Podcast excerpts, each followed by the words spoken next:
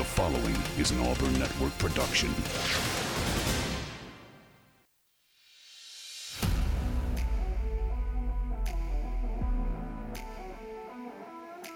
You are on the line.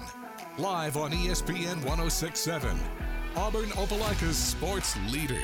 Online at ESPNAU.com or on the ESPN 1067 app. To be on the line, call in at 334 321 1390 or toll free at 888 382 7502. You are on the line with Jacob Goins and Carter Byrd. You're on the line here on ESPN 1067, Auburn Opelika Sports Leader. Happy Monday, everybody. And uh, shocker, I know it's raining and storming once again. It seems like it's been doing that, what, the past three weeks here in Auburn Opelika? I'm over it, and I'm sure you are as well. But happy Monday. Hope you all had a fantastic weekend. Uh, to all the fathers out there, happy late Father's Day yesterday. Uh, I was able to go up and, and spend Father's Day with my dad in Birmingham, so was excited to, uh, to be able to do that. And so hope you all had a good weekend. Again, a happy Father's Day to all of you out there celebrating. Uh, it's Monday here on the uh, Monday edition of On the Line, the show that tells you like it is and holds nothing back here on ESPN 1067. I'm Jacob Goins. Alongside me, as always, is Carter Byrd. Carter, happy Monday, brother. How are you? Doing all right, man. It's uh, it's been an interesting weekend just because we had a lot of uh, College World Series games that were awesome. We had Yeah. the U.S. Open. Auburn had a big recruiting weekend. All of the above, and here we are in in studio here on this uh, rainy Monday. Man, can I just say this? Why did all the rain for like the last month hit us in like five days? I know, and it's not just rain; it's like thunderstorms. Yeah. It's just like Yeah, storms all day and night, man, keeping me up at night. And look, I'm a pretty deep sleeper, but they woken me up two or three times over the past yeah. week. Yeah, well, I mean, I'm I'm I'm the uh, same way for sure. It what's interesting is um I this is just an, an observation and I don't know if Graham watches because you you know, I watch F- Formula 1, you know. Right, right. I don't know if Graham does. I know you don't. But uh it's always interesting whenever like an auto race of some capacity, whenever it's raining, like yeah, it might rain enough to make them go like call the race for for a bit. It's never like thunder and lightning, and I don't know how they always have that luck. I don't know if you've noticed that. It's always just a heavy, just set in rain. I guess I've never really noticed it. Did that happen this oh yeah, weekend? it rained all weekend in in Canada. I was about to say it was in Canada, the, right? uh, Formula One race. I really would like to get to get into it more. I mean, I know Watch it's a the growing Netflix show. I know I haven't. I'll admit I have not watched it yet. It, I know it's a growing thing. I mean, I know it, it is really, really growing because of the Netflix show or or documentary and. And I know people are are really into it. I know a lot of people enjoy it because of all the technical side of things, right? There's just so much happening rather than four left turns, right? I think it's just Yeah. it's so much different than NASCAR. that's that's kind. I mean, NASCAR obviously has some road races and stuff where it's a little more complex, but the, um, and then it's kind of like IndyCar. You've got a mix of a bigger mix of both, but the fact that each track's so different and you can run into weird eh, its strategy's so much bigger, and the the like tire management, all that crazy stuff, and I think they're making some slow positive changes to make it more fun because right now Max Verstappen is just utterly dominant. See, I don't know anything about F1, and I know exactly who that is. So it, that just shows how dominant he is. Man, I saw a picture. It was actually this weekend. I saw a picture of. Uh, I guess it was a steering wheel out of a, a Red Bull car or something, whatever it was. Steering it was, wheels are totally different. it was unbelievable looking. Like this thing, it, it almost looked like if you've ever gone, you know, if you've ever gone to the beach, right? And you go and you go to uh, the the go kart track and you're racing a go kart. It looks like a go kart wheel on steroids. There are buttons all over this thing and switches and knobs and all types of stuff on an F1 race car steering wheel. I don't know how you keep up with all of that. And it's all technology based. You got to know what's going on with your car, with the track, more than you do, I feel like, in any other racing sport like that. And so, yeah, I saw that picture this weekend. I was like, Yeah. that's unbelievable. Not only are you going, what, 180 miles an hour, whatever oh, yeah. they do, you got to know all your little buttons and gears on the steering wheel. That's unbelievable. Honestly, you you kind of run into some tracks because of just how they're designed. Kind of thi- this weekend was somewhat kind of like that, just because of the weather and the fact that everybody knew uh, Red Bull was going to dominate. But when it starts to rain, you can get some interesting qualifying moments. Like you had a dude in one of the worst cars on the track. Uh, he was the only person in the rain to go on what they call slick tires, the ones that don't have the grooves to, to divert water. And he found one singular line, just dry line on the entire track, and posted the, the fastest time and all this. And it was it was pretty cool. But yeah, uh, that is cool. the the reason why you know Max Verstappen is he's one month older than I am, and he currently, I believe, he sits uh, tied for the fifth most wins in the history of Formula One. That's how dominant he's been in his eight years. And it's Re- a- really, really last four years. That's a decent resume. I mean, it's decent. Not, not. I mean, I've seen better. I Not mean, really. I mean, that's if, if he continues the pace he's on, he's going to blow every record. Yeah, shatter every record ever put in place. Well, uh, I know you were watching that. I did not, but again, maybe somebody can convince me to to get into that more of F1 Watch the- over the weekend. Here's here's what you do. This is just because Netflix is so good at creating these actually right now. Rewatch Full Swing, Yeah. then watch Drive to Survive and the tennis one. I haven't finished the uh, tennis one yet, Okay. um, but I think that would be your best avenue too, because honestly, Drive to Survive, especially early on, is way better than Full Swing, and Full Swing's really good. Really? Okay. Well, I've been telling people, even if you're not a golf person, to watch Full Swing because it's just that good. By the way, I absolutely hate this quarterback thing that Netflix is trying to do I saw that. I haven't. it? It's it's Marcus Ma- Mariota. Um, it's Patrick Mahomes. Is it the same the- style of show? they're trying to do the same type of thing where they Okay. follow around, but it's it's three random quarterbacks. I saw Other- the list. other- yeah. well, it's two random quarterbacks with Pat Pat Mahomes. Yeah, Um, and I mean it could work. And obviously you're going towards football, the the most popular sport in the United States. So I get that. And the other shows have been successful from what I've heard. So I How mean, about how about the credit to Netflix for you know you've got like Drive to Survive, Full Swing. I forget what the tennis one is, but like some sort of kind of Mm-hmm. catchy, whether it's pun or like phrase that applies to the show. You know what the quarterback one is called? Quarterback. wow. and you know what? Somebody got paid a lot of money to come up with that title. It follows uh, Patrick Mahomes. Uh, who are the other ones? You said Patrick Mariota, Mahomes, right? Kirk, Kirk, Kirk Cousins, Kirk and Marcus Ma- Cousins? Mariota.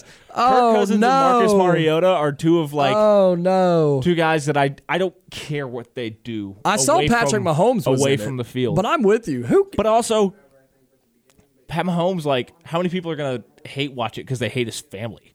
Yeah, his yeah his girlfriend and his brother and, and Well, his his wife or wife now. sorry, yeah. excuse me, his wife and his now, brother, and that's a the whole thing in and of Yeah, it itself. is. Well, and, and that's what's entertaining, and that's what brings in the ratings and brings in the money. And so, uh, if you're if you're interested in, in watching those, go for it. Um, but I, I'm, I'll check out the quarterback one. Why not? I'll check it out uh, when it does come out. But hey, we are underway here on the Monday edition of On the Line. Haven't really gotten to a uh, actual topic yet, but hey, great conversation I- so far. I threw us for a uh, loop there. I'm here for it, man. It's a Monday. Look, it's a Monday with no It all actual. started with the uh, weather. Yeah, it did. It did. And, it, and the weather, because that's all it's done is storm and rain for the last three weeks here in Auburn. But hey, let's get to the phone lines before we start talking a little college baseball. 334 321 1390. Ed, you're on the line. Happy Monday, man. Hey guys, uh, happy Monday to y'all. I hope y'all had a good weekend. You too, Ed. Uh, I, I, I just kind of three things I was going to just touch on. I'll try to make them quick. When y'all talking about racing, have y'all have either of y'all ever had the chance to go up to uh, Birmingham and Irondale to the Barber Motor Speedway? I have not. I've I've always heard about it. Uh, I mean, I've I've I think I've played golf up there, and I've I've heard racing going on or practice going on there before while playing at a golf course near, nearby. Yeah, they have they have some really neat, you know, road races and, and motorcycle races and such. And it's just a, I mean, it's a really really nice, you know, it's the Barber family from Mm-hmm. uh, from Barber's Milk, and he, he's got a museum there of motorcycles that used to be in downtown Birmingham. But Oh, it's yeah. I, I didn't realize it's back on the the IndyCar series uh, calendar now. It it it, it went off it for for a year, I think, but it's back on. Well, cool. But, Yeah, it, it's a it's a really and, and this is, you'd enjoy going there. Oh yeah. Yeah, I, I was just going to mention that. And I, uh, one other thing with with Father's Day, just getting over it, uh, you know, and everybody thinking, and we all, you know, me, everybody, I think, uh, hopefully, you know, well, not everybody, but you know, your father kind of helps.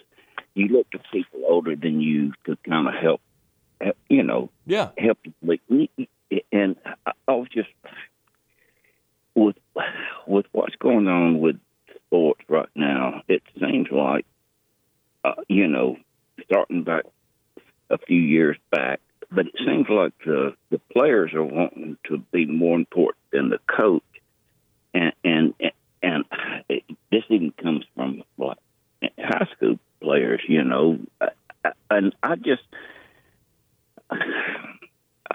I just think that the the really good teams, you know, uh, you've got to have some leadership. Yeah, uh, you Yeah. don't need to run run. You know what I'm saying? No, no, I got you. I got you. And, and I think it, it's an interesting point. And I think Mm-hmm. in the year of 2023, where, uh, and I bring this up all the time, where the internet and social media is so big, athletes, whether it's in the high school ranks, college, professional, whatever, they not only do they feel that this way, but they are just bigger than ever. They're more popular Yeah. than ever. They're bigger than Social ever. media, so, NIL. Yeah, exactly. They're just they get so much exposure and they get so much influence from outside and they get so much feedback, right? They feel that they are just it, right? And, and- and I'm not saying it's the right thing, but no, I'm with you, man. And- you got to have leadership, no doubt. And I think it's something that permeates from the professional level down. I think in, in the NFL, in the NBA, uh, you see it especially not as much in Major League Baseball, just because I'm not sure Major League Baseball really has figured out how to truly market its its superstars. I mean, You're right about that. Mike Trout, Shohei. Shohei is a maybe one of the most athletically, just freakishly gifted people we've seen in Sports. the past hundred years, and yet we, I still don't feel like he gets the shine. I mean, he's leading his team in everything but saves. I believe Yeah. is the is the stat right now. But um, Yeah.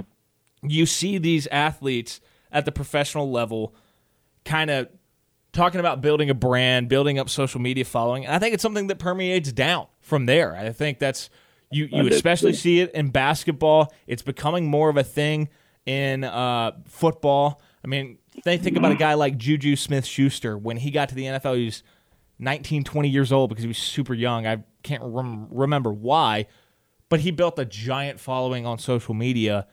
And now you've got guys kind of trying to follow that mold as we as we move forward. Yeah, and and if you look at you know the the several attempts lately, you know the, the last six or eight years, you know, uh, and and athletes trying to build their own team and whatever without the it, it doesn't really work out that well most of the times. But Yeah. uh, you know, I just think you need some structure in anything. I, but anyway, guys, War Eagle, y'all have a great day. Yeah, appreciate, Appreciate the call, Ed. Good to hear from you here on uh, a Monday afternoon. 334 321 1390. We'd love to hear from anyone else as well. And and that's an interesting conversation, I think, because, you know, for take the last 20 years, right? When we've really taken, you and I have really taken in sports and in the last 20 years. When you look at the NFL or the NBA or MLB, I know not as much like you said, but I agree with what you said as it almost trickles down from the professional level down through. And 20 years ago, it was still, especially the NBA and the NFL, just how big and popular they are and the athletes are in their own sport. It's a very individualistic Yeah. sport. I mean, LeBron James or or you know Tom Brady or whatever, right? You see these individuals who are so big, so important, and also I think a really really important factor here in professional sports. They're all adults. Everybody's a grown man, grown woman, right? You're dealing with a grown man or woman at the head coach position. But now you're dealing with a grown man or woman at your point guard, your quarterback, your defensive end, whatever it may be. Whereas in college, you're dealing with a teenager slash young adult. And in high school, you're still dealing with kids. And the leadership factor that Ed was talking about in high school, when the head football coach says, Hey, go take a lap, the, you know, back in the day, the kid would go take a lap. I think you've started to see that change, whatever, because kids mm-hmm. do feel like, and there's nothing, you know, nothing wrong with this. I'm just saying it's just that's just how the world works now. There is a little bit more pushback than there used to be, but at the, you know, 90% of the time that kid's going to take off and take a lap. Now in college, most of the time it would be the same thing. But man, in the NFL, that dude could very easily look the coach in the face and say, I'm not doing that. And the repercussions may not be as great. You know what I mean? So I think that's a big part of it. But again, I go back to what I told Ed is with social media and just the popularity of athletes nowadays and the feedback they get and the criticism they get as well, their name just grows and they truly feel that they are just bigger than they ever have been before as an individual player. Well, yeah, and and they've we've seen athletes get more and more power in in their uh, respective fields or whatever it is, the professional level. I mean, in the NBA, you've got guys forcing their way out of town. when Yeah. they've got three years left on a deal and crazy stuff like that. Uh, NFL, you've got. I mean, there's talk right now about guys sitting out this next year because they don't want to be franchise tagged, especially at the running back po- position. We've seen that. We've seen that happen before. Didn't work out for for Le'Veon Bell. Uh, may have brought about the end of his career a little bit faster than it would have if he had just played. But you know, I mean, we see stuff like that happen uh, at the college level. It it's still true a little bit there because you can't for years and years, especially in football. You know, you had that that hard, tough coach that's gonna tell you how it is, and he and you're gonna do what he says. You're gonna like a big tough guy. You're gonna shut up and do what he does. Right. You can't really do that now. You you can't do that now because if you do that, player X is going to hop in the portal and he's going to go to your biggest rival or something like that. Like they, those are real things that happen now. Um, I when when we talked about players being more and more of the I guess focus or they're being bigger than the coaches now. Think about the NFL. I mean, who are your who are your top five quarterbacks right now? Pat Mahomes, Joe Burrow, Justin Herbert. Who else? I, I know I'm missing some people. Uh, but for Justin Herbert and um, Joe Burrow, for instance, name. I mean, how many people can name their head coach? Exactly. That's exactly right. I mean, it's it's Staley and it's Zac Taylor, but but We have don't to really know that. know. you don't really know. No, you're 100% right. I mean, uh, you can do the same thing. I mean, you can kind of do the same thing in Philly with with Jalen Hurts, and I you can do the same thing. Um, who was it that just uh, changed? Well, Jacksonville. I mean, that's a little easier because Doug Pederson's a Super Bowl winning coach. Pat Mahomes is different because Andy Reid's been such a fixture around the game. But when you look at these top quarterbacks, it's a lot easier to come up with them or when you when you look at these NFL teams it's a lot easier to come up with the top quarterbacks than it is the coaches of their teams. Well, think about in professional sports, and I know we're, we're up against a break, but think about professional sports. The saying today is it's a star driven league, right? Whether you're talking about the NBA, I know that's where that is usually used, but professional sports are a star driven league. And there's a reason everybody knows who LeBron James is, but you probably can't name their head coach or or whoever. But I think it goes even beyond professional sports. I think you get that way. Maybe not college football as much because the fans are just so passionate, and even college basketball too. But like, especially in high school sports, man, with the big names that are out there in high school football, basketball, when it comes to recruiting, nobody really knows the coaches unless you're in the hometown or if you're just in a state like Alabama, Texas, Georgia, whatever that has huge high school football. But you know what I'm saying? I, am pay, I'm piggybacking off of what you said. The athletes make it but the coaches are still extremely necessary with leadership and guidance. I, I believe that, and I'm with Ed on that. We appreciate the call, Ed. That's a, an interesting conversation you sparked up here on a Monday afternoon. We'd love to hear from you as well. 334 321 1390. We'll get into question of the day. It's Monday. What's the worst and best thing we saw in sports over the weekend? We'll talk about it on the other side here on the Monday edition of On the Line. You are on the line on ESPN 1067. Call in at 334 321 1390 or toll free at 888 382 7502. All right, question of the day here on the Monday edition of On the Line. We do it every Monday. We preview it on Friday, and then we talk about it on Monday. 334 321 1390. We'd love to hear from you on the phone lines.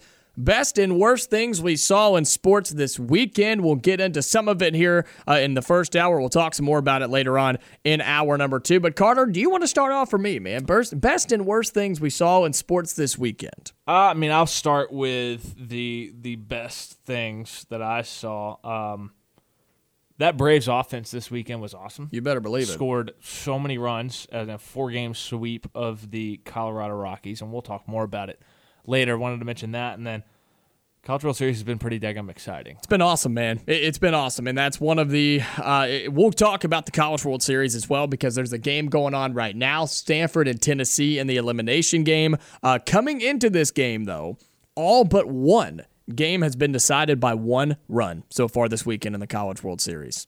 Hmm. And that is, I mean, that's all you need to know about how exciting the games have been, how close they've been, uh, how competitive they've been in Omaha. And I think they, they did a really, really good job of getting the field. I mean, I know that it was determined by the teams, but I mean, when all but one game are determined by a single run, that means it's pretty well balanced so far and and it's been a lot of fun and again we'll talk some more about omaha coming up in just a little bit best and worst things i saw this weekend in sports what's your worst thing yeah or wait I, I i guess you've well, you've, you've already hit your, your best thing right uh, yes, yeah, that is uh, that's one of the best things for me. Yes, that is. Uh, that was the best thing I saw was all the games being decided, all but one being decided by one run in Omaha. Uh, just I can't express how awesome that is to watch. The worst thing I saw this weekend in sports, both of them in the game of golf. Uh, the U.S. Open, of course, was this weekend, and I do want to recap that at some point today as well. The thing that I saw at the U.S. Open, I saw very, very little good things this weekend. The worst thing I saw was the lip out on 18. And if you haven't seen the video, go watch it, Google it, look it up. You'll be able to find it. This was unbelievable. This was unbelievable. It was the leaders are not teed off yet yesterday at the US Open. It was still in the in the midday coverage, right? Um it, it did it impact the tournament? Nope, not at all. Did it get a lot of coverage? Nope, not at all. But it was a major disappointment for me. I think me. it got more coverage than you thought on social media. I thought there were a lot of people talking about it and talking about how I mean, Luke Donald, the the Team Europe captain for the Ryder Cup, he came out and talked about how this is unacceptable. And so here's what happened. It was it was one of the amateurs that was playing in the U.S. Open. You know which one it was, right? Right. Yeah. I'm just. It was the uh, Mountain Brook kid. Right. It was the Mountain Brook kid. And I, just, I, just, want to put that out. I, I, did. I know. Hey, I'm I'm giving him his credit. Don't you worry. So yes, this, we can refer to him as the Mountain Brook kid. I don't know if he'd like that, but He's gonna be really good, man. He is gonna be really, really good. Gordon Sargent, number one amateur in the world, by the way, playing the U.S. Open, finishing up his round. He beat all the other. I think there's three other amateurs, and he beat them. That by, made the cut. I think right, right, right. Nine, either nine or like fourteen total that played in the tournament, and he beat including, them all, including Brendan Valdes, the Auburn golfer, but he did not have a great weekend. Yeah, and most of them didn't, and he actually played pretty well. Did Sargent? He's finishing up the 72nd hole U.S. Open on 18. He's got what a four foot putt to finish up for a par on 18 and get out of there and, and enjoy his first ever U.S. Open. Steps up, runs it in, goes into the back of the cup, and bounces out. Okay, when it went in the cup, bounced out, and lipped on the side. He was dumbfounded, couldn't believe it. He walked up, tapped it in, and I said immediately, I called it. I said, There's something wrong with the cup. A ball doesn't just do that. That doesn't just happen. About 30 minutes later, when social media was going ballistic, as they should, turns out the USGA came out and made a statement. Turns out the group before them, one of the caddies, when he picked the flag out of the hole, had actually knocked the cup off of an out an angle just a little bit off of its alignment down in the ground, and it was lipped out, and the ball hit the inside of the cup and bounced out on Gordon Sargent. He bogeyed the 18th hole. Yeah, I was I was watching some golf people talk about it on Twitter, and I think one of them said that the there one that kept coming up was uh, Joe Daley on what used to be the Korn Ferry Tour Mm-hmm. had that happen on the final hole, where if he makes the putt, he gets his PGA Tour card. Did not get his PGA Tour card there. Yeah, and uh, luckily for Sargent, it didn't cost him any money because amateurs don't make money. But imagine if that was the winner yesterday. Oh, it would have been it would have been on. We'll talk some more about that later on, but we'll talk some Auburn football recruiting when we come back here on On the Line. You are on the line with Jacob Goins and Carter Byrd on ESPN 1067, Auburn Opelika's sports leader. 30 minutes into hour number one here on the Monday edition of On the Line, the show that tells you like it is and holds nothing back. He's Carter Byrd. I'm Jacob Goins with you on ESPN 1067. I think we just realized that the Stanford pitcher right now is the same kid that threw the ridiculous amount of pitches. I, I can't, was it 156 or 165 or, or something? 156. Something around there where he threw just a ridiculous Still amount of pitches. that never should have happened. No, I, I'm 100% with you. Uh, but I think we just realized that that's who uh, this is. Quinn Matthews. Is that is that the same pitcher? I think he's through four and two thirds, and uh, Tennessee trying to, to mount a comeback. Stanford on top four to one uh, with the College World Series on. But we'll talk some baseball coming up a little bit later because I do want to. I know we talked about it just a little bit in our best and worst things of the weekend, uh, and we'll talk some of the uh, the games going on around Omaha. But do want to talk about a massive, massive weekend once again for Auburn football recruiting here on the plains. And it was another big weekend. There And were it's some it's continued into today. yeah, it has. You're absolutely right. And uh, again, there were big names, there were big, big stars, uh, just so many uh, valuable players that Auburn is going all in on to try and go after. And and we just can't express enough the the credit that is given and has to be given to Hugh Freeze and the staff. And so, want to talk about all the guys that were here, where they stand, where we think they'll go, how we're feeling about all this right now. We'd love to hear from our listeners on the phone lines. They're open 334 321 1390 on what was yet again another successful weekend for Auburn football recruiting. And I don't think you can start anywhere else than the five star wide receiver Perry Thompson, who has been committed to Alabama for a long, long time. And he came to Auburn. He's been here a couple times, but he was here for his official visit this weekend. And he gave a quote that says, Auburn and Alabama are pretty much even. Yeah, I mean that, that's that's kind of the vibe that you get when you look at um, his visits, the amount of times that he's come to Auburn. Um, you got to be encouraged by just the effort level that this staff is putting in with guys like Perry Thompson and other names out there. I think is, this is somebody that Auburn is going to scratch and claw all the way to the finish. And I don't know exactly when he plans. I know he he may have given a time where he, He- plans to have a final decision. He can't said he wanted to do it like a week before his high school season starts. Yeah, so ha- we're I coming mean- up a month and a half, two months from that. So uh, I don't know if he's given an official date or not. Um, but he he said he wanted to commit right before his senior year. And here's the quote. He said, "They're right there." Talking about Auburn, he said, I'd say right there with Alabama is where Auburn sits. Now, he is an Alabama commit, and so you would have to get him to back off of that and commit to Auburn. But it seems like Auburn has pulled all the strings and they've done everything they can to to convince him, hey, this is where you want to be, not in Tuscaloosa on the other side of the state. And the fact that Auburn, A, is even able to get in the door with this kid, but B, seems like you're just about even with Alabama. What a miracle that is for Hugh Freeze and this staff. Yeah, I mean, this is a guy who would be a difference maker. I think he'd be the best, the most talented high school receiver to come into Auburn in daggum near 20 years. I, I mean, you could put I him. mean, I you could I'd put him in ever. I'd put him above. Well, I don't think it's ever. I mean, I think you got you got some names. way There's some names, but this guy's Terry- this guy's like, a stud. Terry Beasley was in Auburn, Alabama, all out brawl for that battle to to to get Fair. him a guy who is what a two three time All American, Mm-hmm. uh, the best receiver in Auburn history. But this is a big one because this is. I mean, I think that, that that he's more talented than any of Auburn's recent uh, receivers that they've brought in. I mean, I think he's more talented than Sammie Coates, Duke Williams. We can have a conversation about that, but he was also a junior college guy. Um, definitely more talented than Nate Craig Myers and Kyle Davis when you brought in two guys who, at one point in the cycle, were were five stars. But this is huge, and this is a really big body 6'3", 6'4", 205 pounds, uh, out of Foley, Alabama.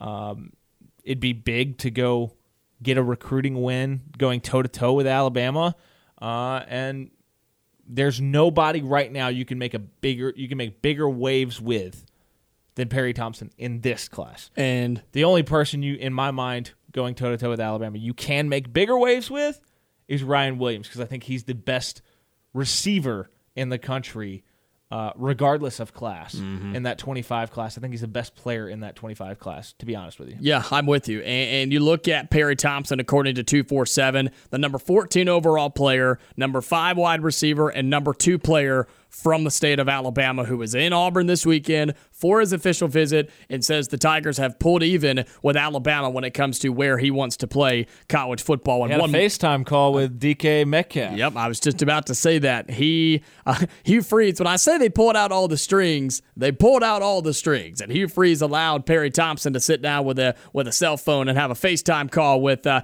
DK Metcalf, who's pretty successful at what he does in the NFL as a wide receiver and has had some pretty big moments in college in the NFL. Of course, he was coached by Hugh Freeze at Ole Miss. And so when you're able to say, hey, here's an NFL wide receiver that I just I just happened to coach up and, and he had just happened to come from from me and go be really really good in the NFL. Sit down and talk to him for just a minute. That's what he got to do this weekend. So pretty big string you're able to pull if you're Hugh Freeze with Perry Thompson on campus. Let's get to the phone lines once again. 334-321-1390. Terry, you're on the line, man. What's up? Hey guys, how's it going today? Going good, Come Terry. on, Terry. How are you? Pretty good, pretty good, Jake Carter. Um, just out of curiosity, guys, where do you guys stand on when a guy's committed to taking visits to other schools? Because I'm I'm of that stance he's not committed if he's doing that. I mean, I don't think it's necessarily fair for that, just because of the the the era that we're in. Guys want to want to uh, go out and experience other places, and I mean, I don't blame them. I mean, if I can get a, uh, I mean, especially now when they have unlimited uh, uh, official visits, if if I can go get a free trip to Los Angeles or somewhere else, or or I mean, really pick my trip and go have a free, all expenses paid trip somewhere. I don't. Yeah. I don't mean I'm not going to say no to that. I'm not going to blame Yeah, the I kid mean, for, for for taking visits. I see your point because the word committed has definitely lost its allure in this society. But That's at the same time, if he was committed, he sure ain't committed now if he says that. Right. And, and you know, I'm you- you have guys I'm with you on this one. I am. Yeah, there's two ends of the spectrum. You have the the Dabo Swinneys of the world, where if you commit to Clemson, you do not take visits anywhere else, and if you do, then you're out. They're, they're not even going to take you on the roster. I think that's a little excessive, especially in today's society, like you mentioned, Terry. Um, But I'll admit, if I'm a head football coach in the Southeast, i- i- if I'm Auburn or Alabama or whatever, and a guy like Perry Thompson is taking visits, not only taking visits, but to your biggest rival, I'm worried. Uh, I'm I am scared They about that. be. Yeah, because Hugh Freeze is saying, "Hey, Nick Saban, Alabama, I'm here. Yep, you better believe it. He he is I'm putting gonna be his more flag in the aggressive than- ground. I'm going to be more aggressive than Gus Malzahn, and and Centipede can be more impressive than Harson." Mm-hmm. Yeah, and and so again, it you can't blame the kids for taking the visits because I think that's a really important part of being a big time high school recruit, whether it be football, basketball, whatever it may be. I think it's a really big part, and it's enjoyable for for the kids and the families to get out and see different schools. I mean, go to different states they may never even been to, right? I mean, I think that's a really important part, but. At the end of the day, if I'm a coach, especially with a guy like Perry Thompson, you better believe I'm worried about it. Yeah, let me let me along the lines of what Ed was saying, guys. I, yeah, I don't know how old you are. I'm 56. But I just don't remember players having the amount of say so in coaching decisions they once had. I guess they've always had some say so, and rightfully so. But it seems like now, like out, like out in LA's, you know, LeBron's going to say who's going to be the head coach. Period. End of discussion. Yeah, and I just don't think that. I just don't think that's right. I just don't. I've always said the NBA, and I don't really mean this, but I kind of do at the same time. NBA head coaches, there are some that are really, really, really good. Steve Kerr, excellent head coach in today's world. And this and I'm not talking basketball in the 80s and 90s, Terry. I'm talking mm-hmm. in the 15s and now um, in the 2000s where NBA head coaches nowadays are maybe not as much now, but like five years ago, glorified babysitters, man. That's what they were yeah. because you're exactly right. LeBron James runs whatever team he's on. Kevin Durant runs whatever team he's on. I mean, you just saw them, they just built another super team around him, right? I mean, this the NBA is really, really bad about that. NFL is not as bad, but yeah, the, the the players and the superstars have a lot more say in 2023 than they did in years past. Players in all sports have all the say, and that's just I just don't know. I mean, you look at a great coach. I mean, Erik Spoelstra, who I always thought was a pretty good coach in Miami. Yeah. yeah you know, and and and he's discounted for a large part, I think, because of some of the players. But he's, I mean, every every coach is one with great talent. I hate it when somebody says that. Well, he got better talent. Phil Jackson, Michael Jordan. Well, who hasn't got good talent in the NBA? Yeah. Just Let's be has, honest. I mean, just who they're has all more. great players. Yeah, they're all great. And just you have more. So, and the same thing can be said for football and and, mm-hmm. and baseball. Yeah, and I, so. unfortunately, I just think more than ever, and and I would really have to sit and think about why this reason is. But more than ever, the coaches and a, and a head coach and the coaching staff are at the mercy of the players. They just are. They're they're sure. scared to lose them, whether it be in the NFL sitting out or the NBA getting going in somewhere else or in college football where they just threaten to transfer. Coaches are at the mercy of the players and what they want, and you have to be able to give in, but not give too much. And there's a fine line there. And you're going to see a more evident college up real soon, if not already. Yeah, it's just basically billionaires and millionaires going at it. I mean, yeah, that's, that's appreciate it, guys. Yeah, appreciate the call, Terry. Good to hear from you. It's a way, uh, it's a good way to put it. I mean, it's just more than ever. It seems like that. It, it doesn't matter what level because at any level you can just get up and go anywhere. And if you're not happy, cool, I'll go somewhere else. And and that's pretty much whatever level. And I just think that's that's what it comes down to when you talk about that conversation. Is coaches are at the mercy of the players more than they ever have been. Yeah, one hundred percent, and and I I think that um, it's just the way that sports have kind of transitioned to this point in time. We'll feed that into the Perry Thompson conversation. Yeah. He's a recruit, but Nick Saban and, and Hugh Freeze, especially in recruiting, are at the absolute mercy of a recruit. He holds all the power. Perry Thompson holds all the power. He can do whatever he wants, right? And and credit to him for being as good as he is, but that's just where recruiting is, right? He gets all the power, and whatever he wants, either one of those schools are going to give it to him, whether it be money or or or whatever it may be. I mean, whatever he demands, as long as it's obviously within the rules, they're going to give it to him. And so you think about that when he's within re- reason. You you do have to fill out your entire class. You can't. Well, yeah. If you've got a a an NIL reservoir that you can dip into for guys, which is the way this works. Let's make no like if ands or buts about it. This is just the way the world works now. You can't burn it all on a guy like Perry Thompson, and I think I think Alabama knows that. I think Auburn knows that as well, and so he's got talent and he's got the power up to the point that uh, both sides are like, yeah, it's a little too rich for my uh, blood. Yeah, and I think I see what you're saying. I think with a guy as big as Perry Thompson, I don't think either school would get to that point, especially. I think Auburn would even think, be in I the think, worst I think spot. Alabama. I think Alabama would get to that point sooner than Auburn would. I, that's exactly what I was going to say. I think Auburn has more. I say this with like quotation marks. I don't mean this literally. They have more to spend to get him because they have more to gain. Alabama, I feel like their mindset, yeah. which is what it's been for the last 15 years under Nick Saban, has been, oh, that five star didn't choose us. Don't worry we'll go get another one. I don't think that's going to be the case for the next five or 10 years, but I still think they may be in that mindset where, because they've done that for so many years, they didn't get that one five star, so they just go to the other five star and he commits to Alabama. They don't worry about it. Auburn, needs a guy like Perry Thompson. They would gain more from Perry Thompson than Alabama would. And I 100% agree because it, it's a perception changer. Mm-hmm. If if Auburn goes and steals Alabama's five star receiver commit, then you're talking about, oh wow, and these guys aren't messing around. These guys are for real. If they can do this before any games are played, imagine when they start winning games.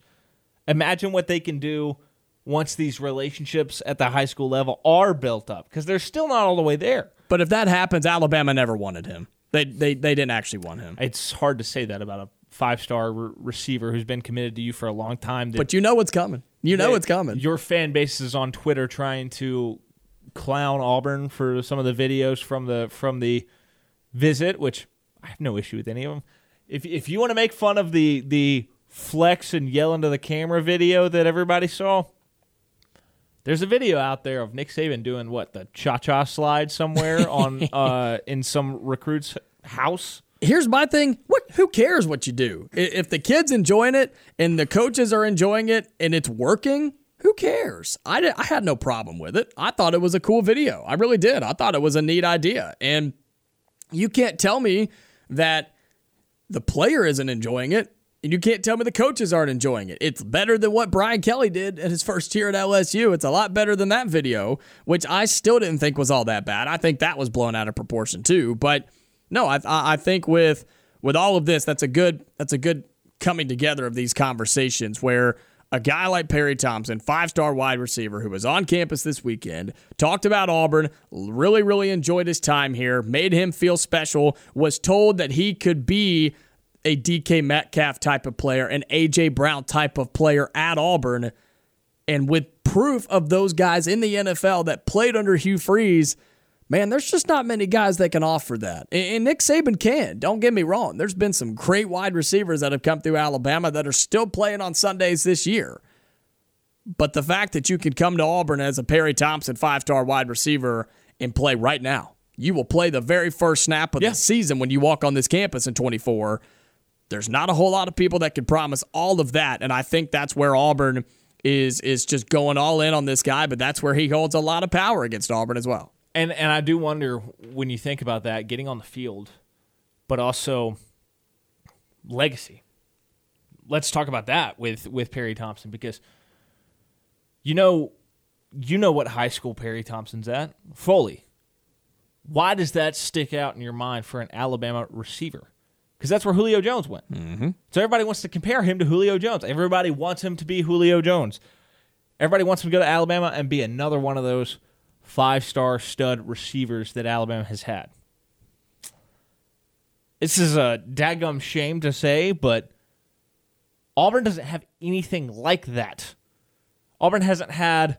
The Auburn has two thousand yard receive, receiving seasons ever. They have a handful of All Americans, most of which were back in the 60s and 70s. They haven't had All American since the 90s, I believe, at receiver. You want to talk about legacy, setting a standard? Perry Thompson can do that at Auburn. At Alabama, he's just another guy. I'm with you.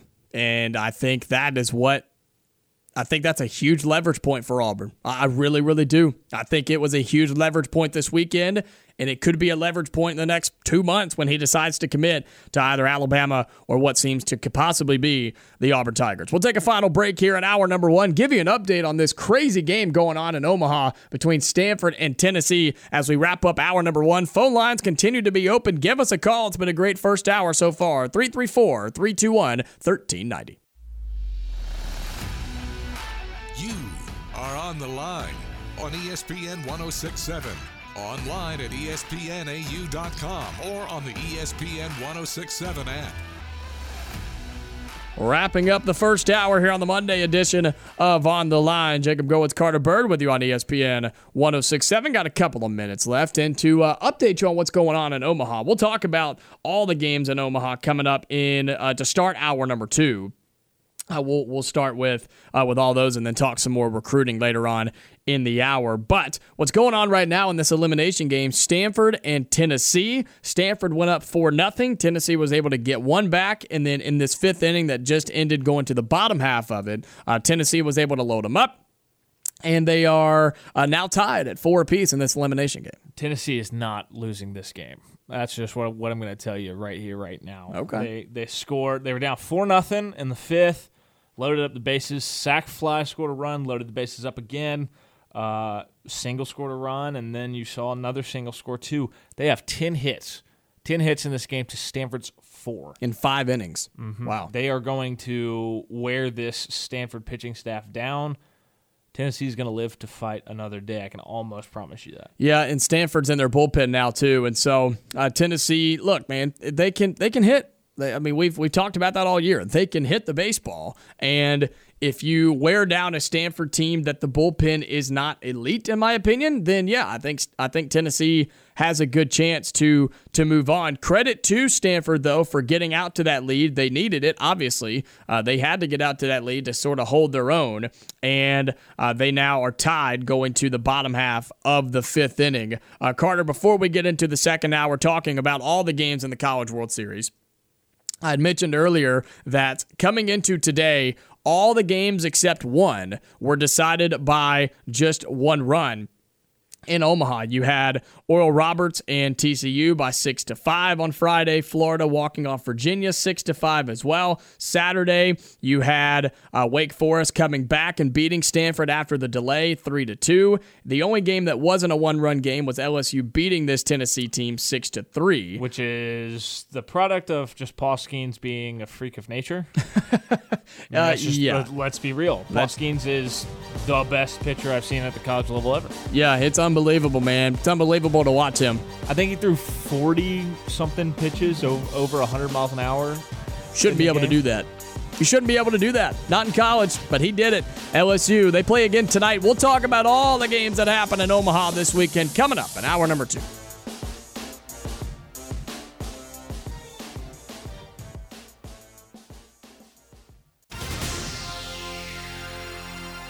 The following is an Auburn Network production.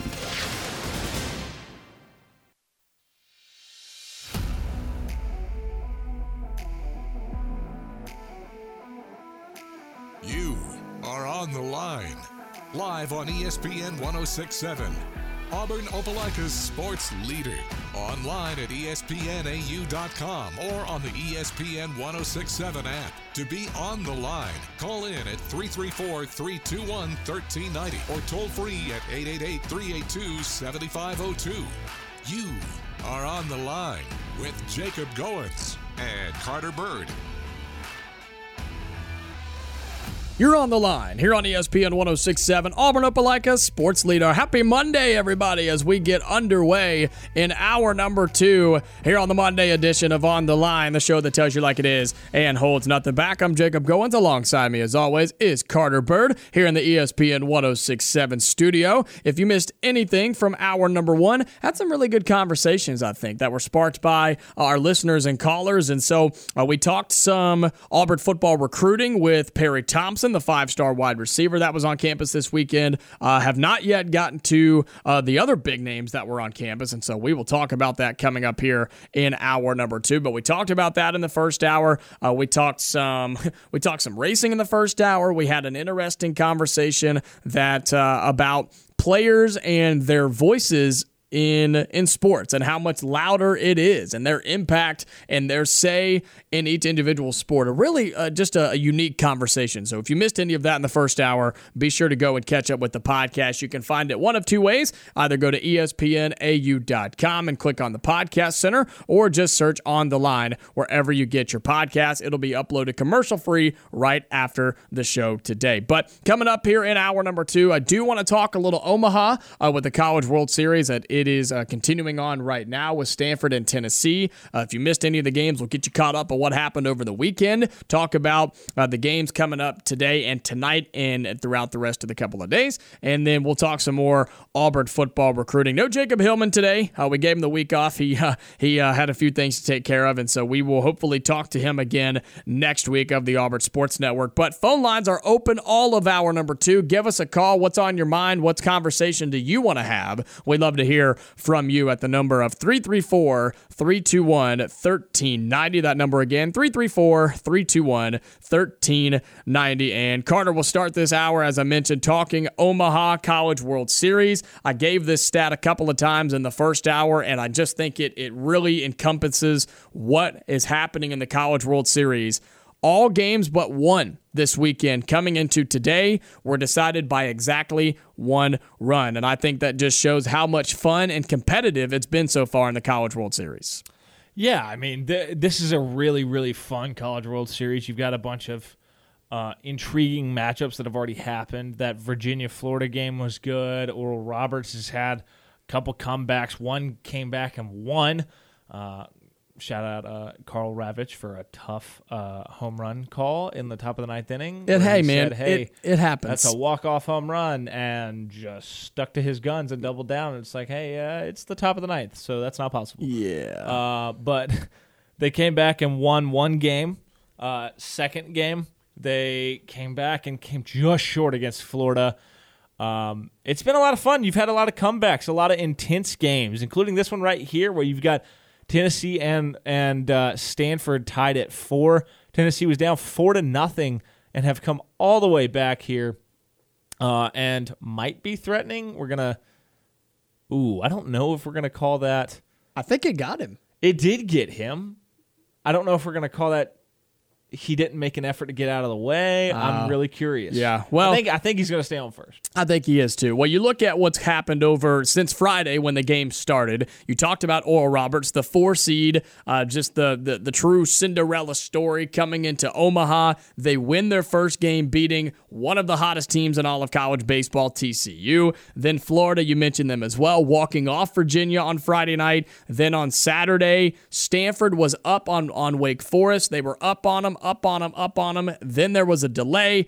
Then Wake Forest came back and did Wake Forest things. Stanford was able to keep it within one run, but Wake Forest did come back and end up winning that ball game. Then the only game that was not decided by one run was Tennessee and LSU, and we didn't expect that one to be close because of Paul Skenes, who is the greatest pitcher uh, to probably ever put on a college uniform and is going to be a stud when it comes to Major League Baseball. He's so good, man. Uh, I saw there's some debate now about well, if you look at the Major League Baseball standings right now, uh, you've got the Pittsburgh Pirates are in the thick of it right now with the in the NL Central, uh, just two and a half games back of the Brewers.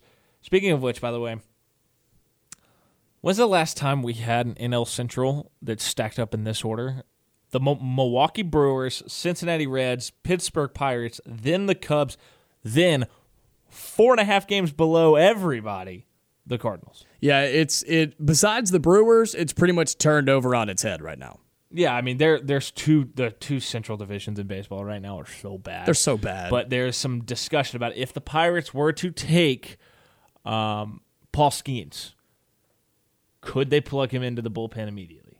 And I think you very easily could because I think he's that special. I'm I'm with you. Yeah. If you gave him, if you told him, hey, 30 pitches, blow it out, I'm curious what that fastball would touch. Will we start to see 103?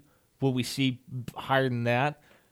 I don't know. But if you just told him to go be as nasty as possible for 30, 40 pitches, that's really intriguing, especially for a guy who consistently goes to 120 right now for this LSU team. Yeah, he's just unbelievable. And again, it just seems like every time a team has to play Paul Skenes, you pretty much just throw up the L and you just you just live to play another day because nobody has found out how to consistently beat this guy and how to get hits off of the speeds that he's touching. Uh, it's just unbelievable. And so LSU beat Tennessee uh, six to three. That was on Saturday night. Then uh, yesterday on Sunday, you had TCU and Virginia in the elimination game. That was a one-run game. TCU winning that one four to 3 and then Florida uh, beating Oral Roberts five to four in the winners bracket game. I found that stat on Skenes that I was talking about earlier. So when he threw against Tennessee, he was 123 pitches, 12 strikeouts, 46 pitches, 100 plus miles an hour. Holy smokes, That's insane. that's unheard of. Like there's some guys who can touch 100 in the College World Series,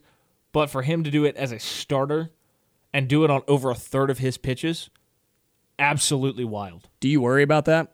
That he's throwing that hard, that fast, that often? I mean, at some point he's probably gonna have some sort of elbow issues, but I think that's the case with literally every pitcher right now. Seems like it. Yeah, it seems like it in, in today's game of, baseball. And so uh, I guess it just depends on how how long he's looking to play and, and if he can stay healthy or and avoid any elbow problems, God forbid, of course. But yeah, he's just he's just unbelievable, man. And the fact that he threw you said 46 pitches over 100 miles an hour in a over 120 pitches performance. That's unbelievable. His first man. strikeout of the game, by the way, was on a 102 mile an hour fastball. What do you by, do? By one of the best leadoff hitters in college baseball in Maui Ahuna for, for this Tennessee team, a guy who was the top transfer in the transfer portal this past year when he left Kansas. What do you do? Uh, I mean, college, look, college baseball players are great. They're talented. What do you do on a 102 mile an I don't hour know, fastball? especially at college. I don't know, but here, here- here's the velocities of the first seven pitches of the game against Tennessee: 100, 100, 100, 100, 101, 101, 102. Seven fastballs to get the strikeout. Well, he started out slow for him at 100 miles an hour, and then he sped it up. That's just bonkers. That's man. ridiculous, man. I mean, that's and it doesn't even look hard. No, that's it, the it biggest It doesn't thing. look like he strides that far down the mound. That's when the he does big it. thing for me. It looks effortless, man. It looks effortless for Paul Skenes. He just stands up there and just like he's throwing in the backyard. Struck out seven of the first ten. I, I remember I was watching this game when it started. and I was like, "Oh my god, this is filthy." It's unbelievable, man. He is so, so good. And so, yes, LSU did beat Tennessee uh, with Paul Skenes on the mound. Shocker, I know. Uh, you had I, I mentioned the games yesterday. TCU beating Virginia in their elimination game, and then Florida beating Oral Roberts five to four. Credit to Oral Roberts, man. Graham said it earlier. They're playing some ball. Like they are playing some baseball and hanging around,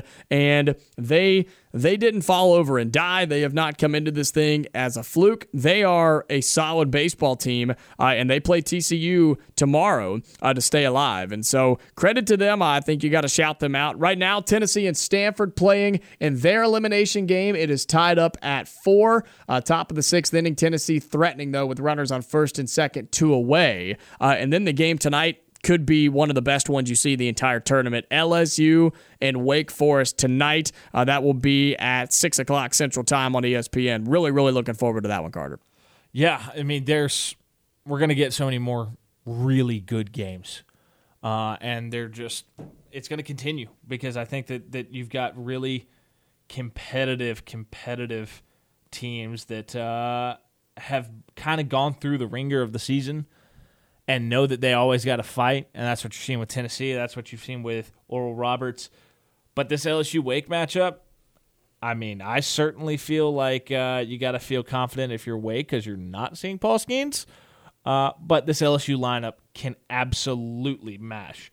You've got the other guy who's going to go in the first two picks uh, in Dylan Crews, leading a lineup that has plenty of power, plenty of uh, X factor bats. Trey Morgan had Trey Morgan and Tommy Tanks are just two names of guys who've hit a ton of home runs in the postseason. Uh, Wake Forest on the other side, they've got absolute dudes on that lineup. Like they've got two dudes coming into the College World Series who their OPS on base plus plus slugging was over thirteen fifty.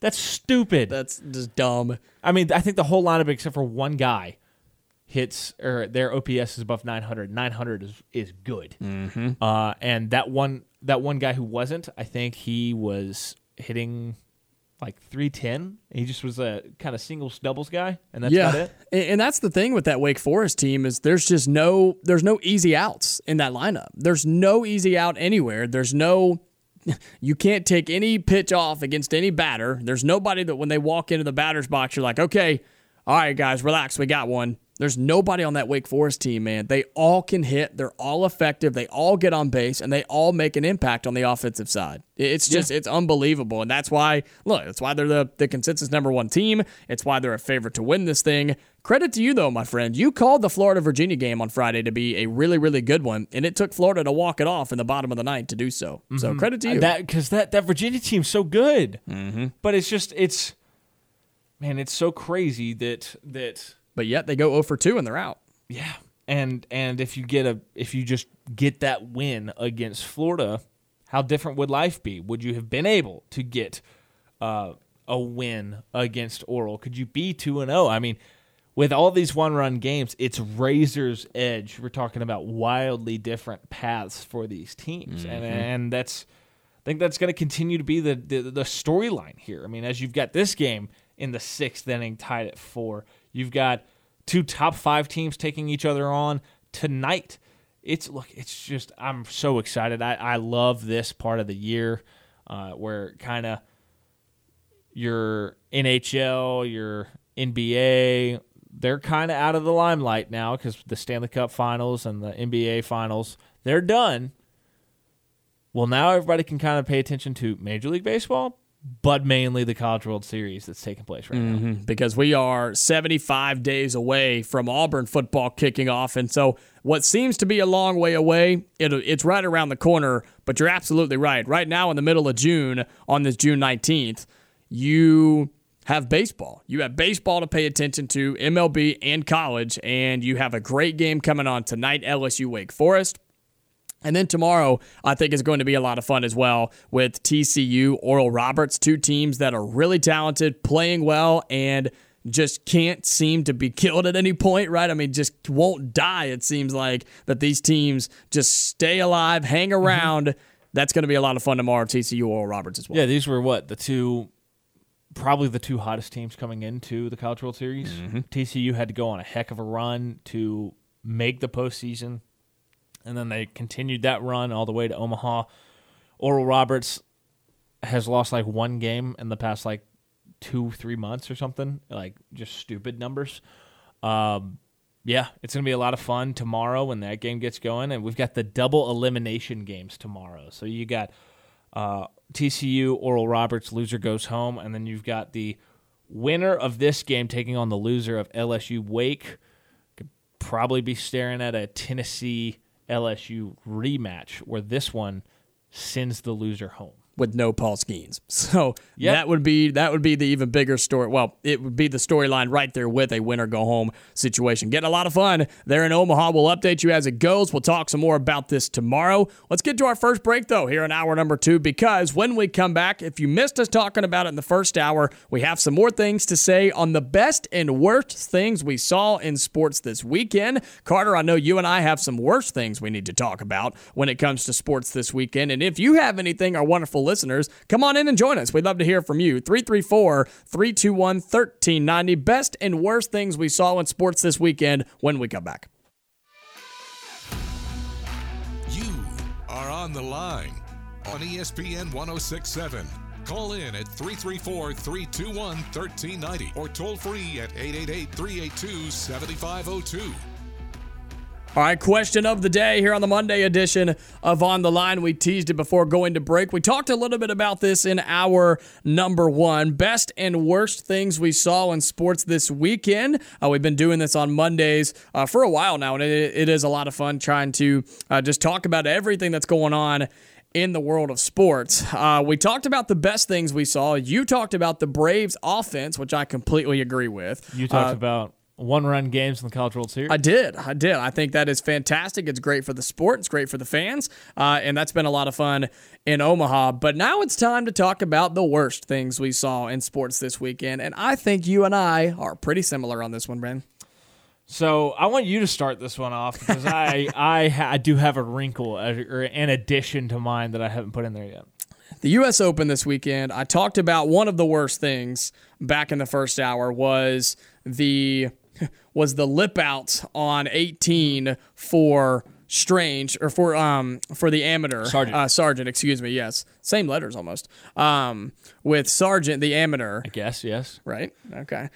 He had the putt on 18 that went into the cup, hit off the back of the cup, and lipped out because the caddy before them, they don't know who it was. I'm sure they could figure it out, or maybe it they it just. was somebody in that group was what was said. Yeah, somebody in probably one of the caddies because Right. the caddies the players don't really mess with the with the flags. Correct. uh, at tournaments. Yeah, but somebody in the previous group, when taking the flag out, they messed with the cup. It was tilted, and the putt for Sargent, the amateur on 18, the 72nd hole to save par and get out of there. It went in, hit off the back of the cup, and lipped out because the cup in the hole was messed up. So that was that made me really mad. Didn't really matter. He wasn't in contention. He wasn't making any money. He's an amateur. Still didn't like it though. The other worst thing I saw was just the U.S. Open in general. Yesterday, the Sunday of a major with the, some of the biggest names in golf playing. That, Carter, I promise you, I'm not exaggerating to you or any of our listeners. That may have been the worst round of golf I have ever watched on television in my entire life. I don't think that's fair. It was I mean, terrible. the pin locations were set up in a way that made it really difficult to get close to the hole.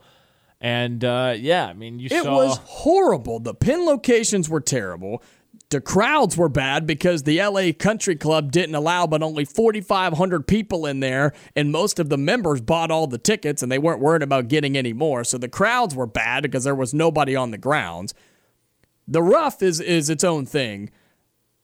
But the players just didn't play well, man. They Yeah. didn't play well. Nobody could hit it in the fairway, and nobody could make a, a reasonable putt that meant anything. It was a bad round of golf all around. Yeah, I felt bad for for Rory. It's the second time in the last calendar year we've seen him be right there on Sunday at a major and just can't buy the big putt.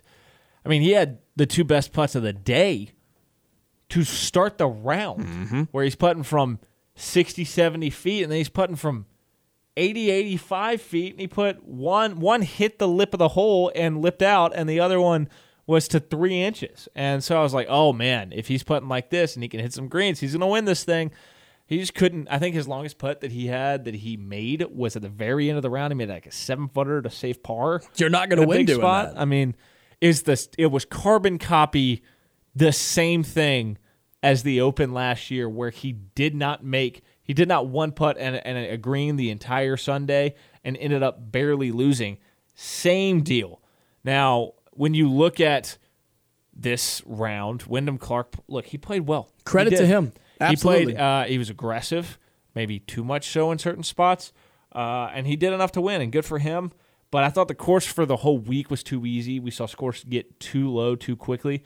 I mean, you saw Tommy Fleetwood if he doesn't just choke a five footer on Sunday on 18, he would have posted the third ever 62 at the U.S. Open, and all three would have been this weekend. Uh, so that was something that I just thought the course wasn't great. The environment wasn't great because apparently the LACC members bought up about half the general admission tickets. That's the rumor. And uh, the majority of the tickets were for like hospitality, like corporate people, which you're not going to get a great environment with that. I hope they don't go back to LACC. I thought it was a bad showing by the by that. that Aren't they scheduled there for like 2036 or something like that? Did I see that? They might be. I don't know, but I know the U.S. Open is scheduled all the way out to 2051. I hope they don't go back there. But I want to also bring up this worst thing I saw over the weekend. Jordan Love, what are we doing? what are we doing? He thought he was being clever. He But he thought he was trying to be. He's not. trying to be like Aaron Rodgers when Aaron Rodgers could trash talk Bears fans really well. Uh, Jordan Love saying Happy Father's Day to all the Bears fans out there and thinking he did something creative. Your quarterback might be an idiot, Jacob. Yeah. Yeah. Look, I hated We it had when to bring I this saw up. it. We had to bring this up. I hated it when I saw it so bad because he called Bears fans his father. yeah. Yeah, he he's an idiot. In this situation, he was trying to be clever. That video got deleted, but ble- don't the Bleacher Re- Report graphics still out there. Few people screen re- recorded. I saw the video after it got deleted, and I was like, "Oh wow, yeah. this guy's this guy's a goober and Yeah. doesn't know how to uh, effectively trash talk." Yeah, he was de- he was trying to Here's what he was trying, Trying to, to say, "I am the father of Bears fans," which is weak considering he's what never started a game against them. which has done he's done nothing because Aaron Rodgers used to be able to say that because it was and true. was. Aaron, Rodgers, was. is told Bears fans in Soldier Field, "I own you." And I love it. I loved it so much. And he had every right to do that because the Packers with Aaron Rodgers owned the Chicago all, Bears. all Jordan Love had to do was be like, "Oh, Bears fans, do you have anything you want to tell me for Father's Day?" And it would have played.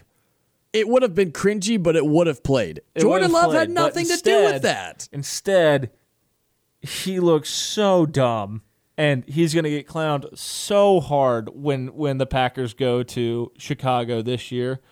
And I hope you're ready for that. He's gonna I'm he's not. gonna get really rattled, and he's gonna throw three picks in that game, and you're gonna lose by 21 to a team that cannot move the ball on offense in the Ch- Chicago Bears.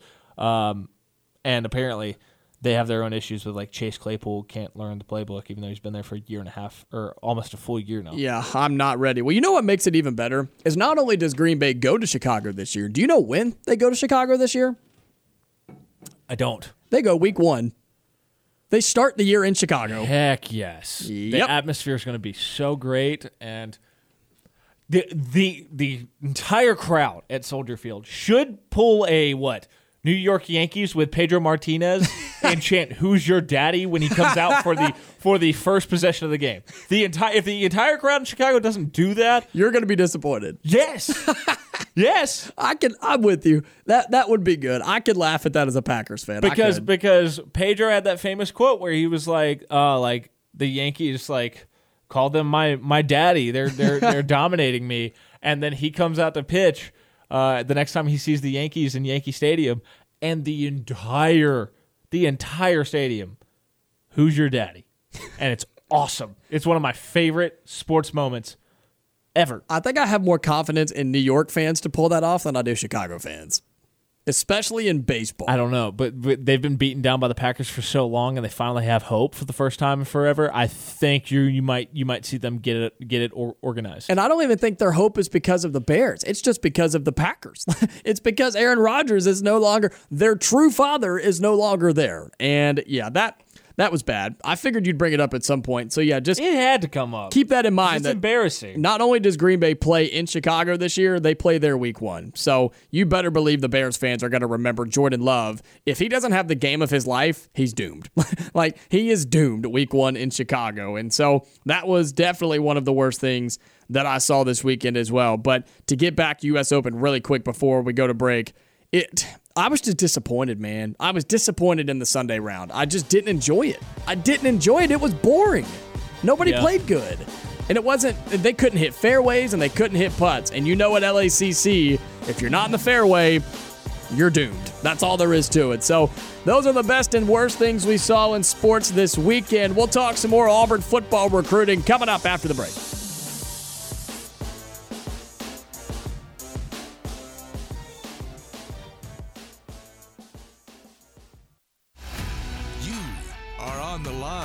With Jacob Goins and Carter Byrd on ESPN 1067, Auburn Opelika's sports leader.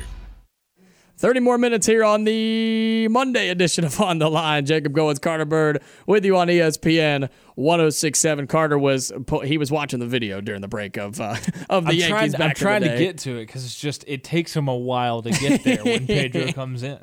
Yeah, they they gotta they gotta start. Somebody had to start the chant, and then New York did their job, and uh, they they they said the things, and so I'm sure I'm sure Chicago fans will find a way to to heckle Jordan Love when he returns to Chicago in Week One after congratulating them on a Happy Father's Day this weekend. So it was weird. Whatever. I tried not to think about it since that's apparently the future quarterback of my franchise. But let's talk some Auburn recruiting because we talked about some of this in hour number one. Want to come back to this here in hour number two. And we'd love to get your thoughts on this 334 321 1390. We talked a lot about Perry Thompson in the first hour, the five star wide receiver uh, who is committed to Alabama. He was on campus this weekend for his official visit everything seemed to go really, really well. Um, it seems like Hugh Freeze and staff pulled out all of the strings. They did everything they could uh, to impress this kid. He, from what he said and what I've been told, he loved it. I mean, it just seems like he had a really, really fun time here. Uh, the pictures and videos would show that. And his quotes would say that as well, as when he was asked about where Auburn stands in his recruitment compared to Alabama, he said Auburn is right there with them. He said they have basically pulled even, and they are right there with Alabama when he tries to commit in a couple of months. Yeah, I mean, I'm, I'm, I'll tell you what, man. I, I think that Auburn's made great progress with guys like Perry Thompson.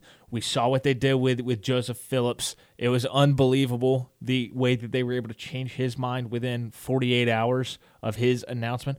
By the way, from what I've heard, I think he was on campus this weekend to help recruit the guys on campus. And as great as this weekend was for getting Perry Thompson on campus and making an impact with him, the offensive line on campus, that's what really excites me. You had three star offensive lineman, Khalil House, who, yes, he's a three star. Uh, I know that that may not pump everybody up in the world, but I think he camped at Auburn the week before and had a great camp. And I think they called Hugh Freeze down to come watch a couple of his reps. They were impressed by there- him.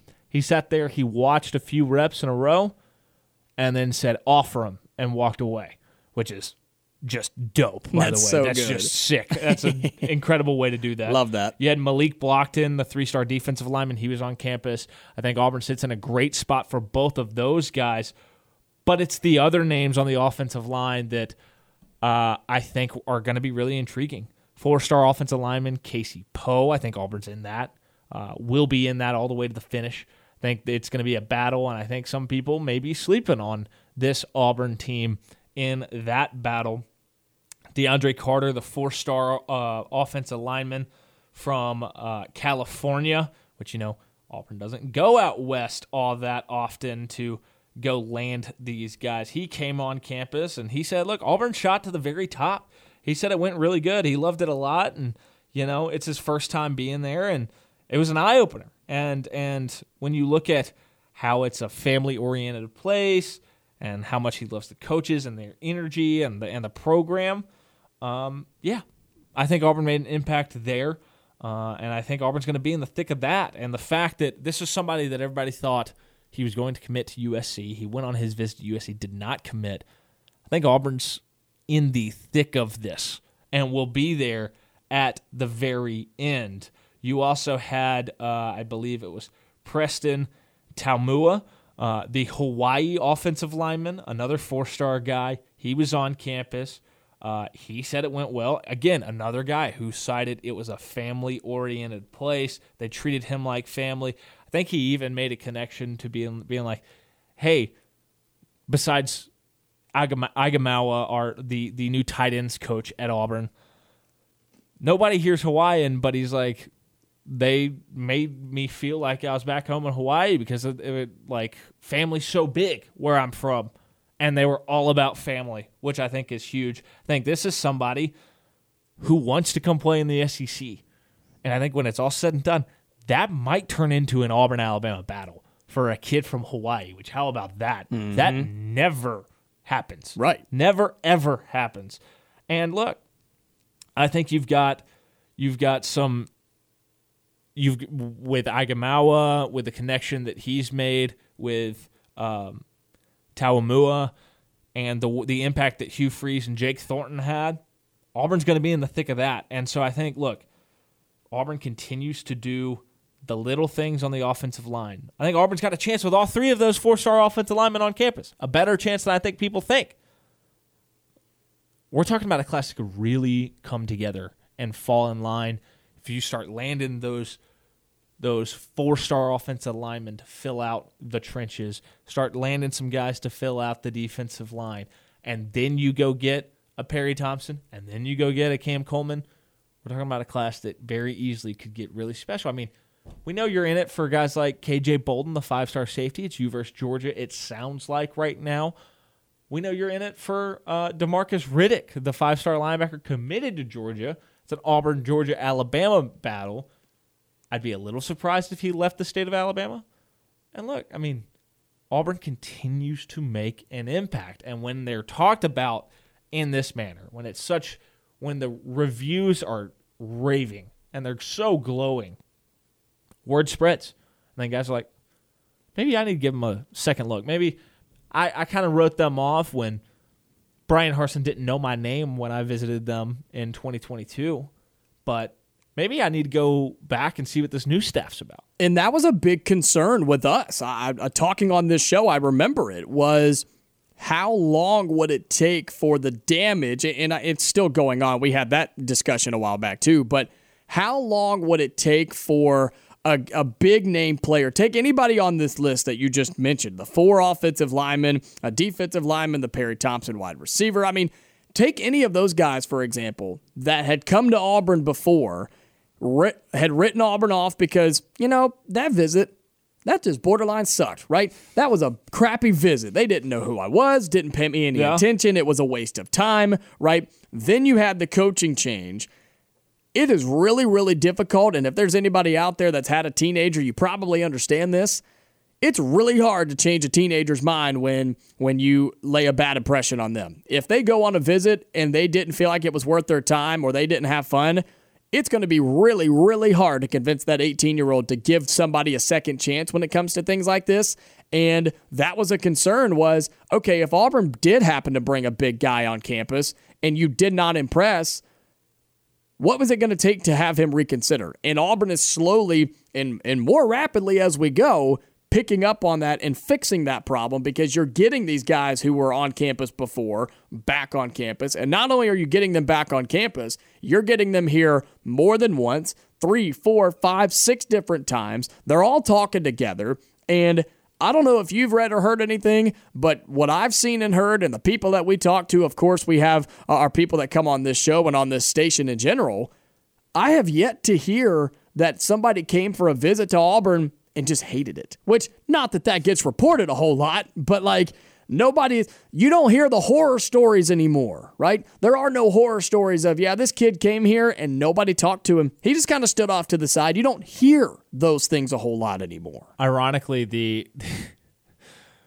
the one player who may have had for whatever reason, a less than stellar visit on one of his trips is Auburn's four star running back commit.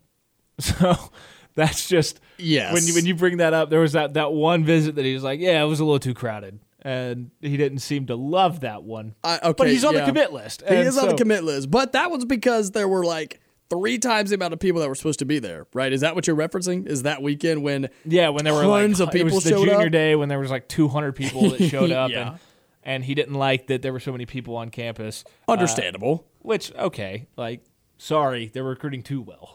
right, exactly. But I, I just think it's it cannot be understated that everybody that comes here, and that's something that I that I wanted to talk to you about is the similarities that we're seeing when it comes to recruits after their visits, whether they're talking to uh, our guy Christian Clemente at Auburn two four seven or any of these different sites around town. All of the comments and reviews are great. They are great for Auburn. Really enjoyed my time, made it feel like a family, really enjoyed hanging out with the guys on the team. They made not just me, but my brothers and sisters and mom and dad feel really special. Hugh Freeze is a great stand up guy. He gave me his phone number today. I FaceTime so and so. I was here for the whole weekend. Like, they told me what I'm going to do here, what I could be here. They're building all these special, like, this is a special thing. Those are all common quotes and sayings from not just one or two recruits, from just about everybody that steps on this campus, whether it be official visits, unofficial visits, camps, seven on sevens, you name it. If a high school player has stepped on this campus in the last 10 months, they've had nothing but raving good comments to say. And I just, you cannot, you cannot understate that from what this has turned from and what it is to right now. And you mentioned four offensive linemen on campus this weekend. You had Perry Thompson, five star wide receiver. You had a defensive line. You also had a safety on campus as well for 2025. Um, just it's nonstop, man. It is nonstop. We continue to come into a new week and talk about just the big names and the amount of guys that are on campus every single weekend. Yeah, and, and I mean it, it's continuing today. I mean, uh, Jalewis Solomon is on campus for his official visit. Uh, if that name sticks out to you at all, that's because he is the little brother of um, Zykeivous Walker, who is on Auburn's roster. One of uh, the the one of the defensive linemen that's going to play a key role on this defensive line going forward. I think he got caught up in a scheme that didn't exactly fit him all that well the the past couple years. Uh, but I think he's going to have a much bigger role going forward. He's also I believe he's is he Marlon Davidson's half brother? He's somehow related to Marlon Davidson as well. Zeke Walker is, uh, but Jalewis Solomon is a four-star athlete corner uh, on campus, and that's that's you've you've got a tie there. If you can go land him, um, then that's another blue chip player to this class. Uh, and I think the more Auburn can kind of leverage those those family and personal connections that they have, the better. I mean, and that's going to be a theme going forward for the, the next few years. I mean, we talk about Ryan Williams, the Auburn legacy. Can Auburn get back in the picture with him? A guy that was not here this weekend, but another huge five star wide receiver that Auburn is going after, uh, Cam Coleman, five star from Central Phoenix City. We know that's just right down the road. He trimmed his list down to eight today, uh, just a little bit ago, actually. He trimmed his, his, uh, his interest list down to eight. Clemson, LSU, Texas A&M, Georgia, Florida, Florida State, Kentucky, and Auburn. Auburn is we knew that was going to happen. We know Auburn is very well in the mix for a guy like Cam Coleman, but Auburn did make the top eight, and you're you're battling with Clemson, LSU, Texas A&M, Georgia, Florida, Florida State, and Kentucky. Uh, he has taken official visits to Clemson, Auburn, and Texas A&M so far, uh, and I believe he's heading to LSU either this weekend or next weekend. Um, so that's exciting to know that Auburn, not only did you have a five star on campus this past weekend, the one that's already visited, he's trimming his list down as he goes, and Auburn's still in the running for Cam Coleman. Yeah, I mean, Auburn's going to be all the way there to the finish, and I think you're going to get, it's going to turn into a uh, one of those knockdown, drag out battles at the very end. Uh, but that's a key one. Just like Joseph Phillips being just up the road from Auburn, Cam Coleman might be the most important piece still on the board because of what it would mean to go to Central, to land a five star, uh, a place that Alabama and Georgia and Clemson have had a lot of success.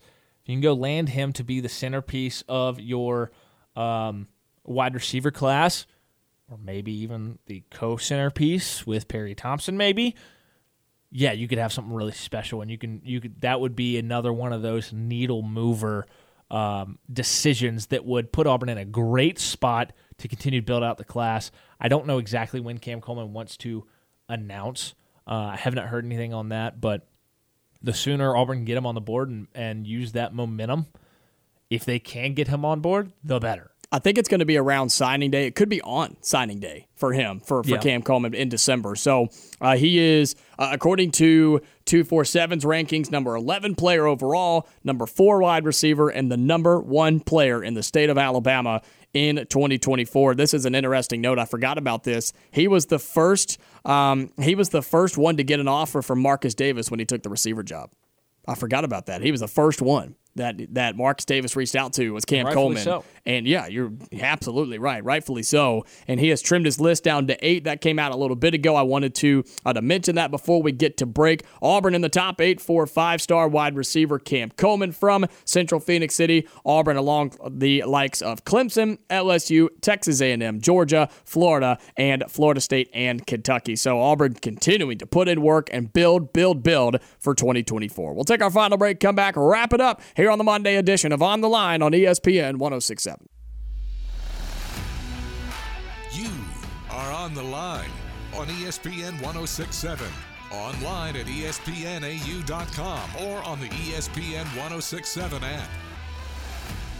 Wrapping up the Monday edition of On the Line. He's Carter Byrd. I'm Jacob Goins with you on ESPN 1067. It's been a great show today, huh? It's been a really, really fun show. Some uh, unique, intriguing conversations that we've had sparked from some of our listeners. We've come up with a couple of ourselves as well. And so if you missed any of our show today, be sure to go and catch up with the podcast. You can find it one of two ways espnau.com or just search On the Line wherever you get your podcasts. It's posted immediately following the show today, commercial free free, again, wherever you get your podcasts or ESPNAU.com. Uh, Carter, you brought up a graphic during the break that I think I have seen, but maybe I'm just maybe I'm lying. I don't know. I'm pretty sure I saw it though over the weekend about Auburn athletics being the fourth most profitable athletics department Is that what you told me? Yeah, in 2022, apparently Auburn is the fourth most profitable athletic department behind Indiana at $34.37 million, uh, Georgia at 34 million, Ohio State at 24.9 basically, and then Auburn at all, right at about 23 million. Uh, that is four and a half million ahead of Alabama, who is four spots lower. Uh, and I'm a little shocked. I'll be honest. I, I, I am I am shocked. But then also I started thinking about ways that this could have happened. Uh, and I know Auburn didn't spend anywhere near to what Alabama and um, and Georgia spent in recruiting. Part of that's probably because Bryan Harsin just got in his car and drove to Auburn High uh, to go watch his son play every Friday, and his other half his staff wouldn't go on the road as well. Um, I'm curious to see how that changes because I'm willing to bet Auburn's going to spend a heck of a lot more on recruiting going forward. And if that's the case, hmm, it's going to be fascinating. Uh, but you I would mean, like to think that because of that, you would get better results on the field, which would then bring in more money for the football program, mm. which we know, as much as you like it or dislike it, you can't argue with the facts that college football at a university brings in 90% or whatever the number is of profits when it comes to college athletics. Speaking of uh, recruiting spending, last year, this is another thing. Auburn was 16th in recruiting spending at $1.31 million, just behind Arizona, Maryland, Washington, Penn State, Rutgers. Oh my gosh. Alabama spent 2.32 million. Auburn spent 1.31, so they were um, over a million dollars more. Georgia, for comparison, 4.51 million. Sheesh. So take that, take that four or five million, that three and a half million dollars or whatever it was that you had more than uh, Alabama in revenue for your athletic department. Pour that into the recruiting spending and put yourself on par with Georgia, and let's see what happens. I'm just curious. Yeah, that's interesting. There should never, ever, ever be a world, Carter, where Rutgers spends more money than than Auburn does in football recruiting. Can we just all agree on that real quick? Yeah, that should never ever happen. One hundred percent. I mean, A and M two point nine eight million, Tennessee two point nine two million. Te- Oklahoma 2.63. Where'd you find Texas 2.44. The, these are uh, an on three article from uh, a couple weeks ago. I okay, believe. interesting. Uh, from back in April, actually. Okay, but uh, yeah, I mean, there's just in front of Auburn. There's one, two, three, four, five, going to be six and seven SEC schools when Texas and Oklahoma join the conference. I don't think that's acceptable for Auburn. I think Auburn's got to be ahead of Florida. I think they've got to be ahead of. Uh, you got to be up there with Tennessee.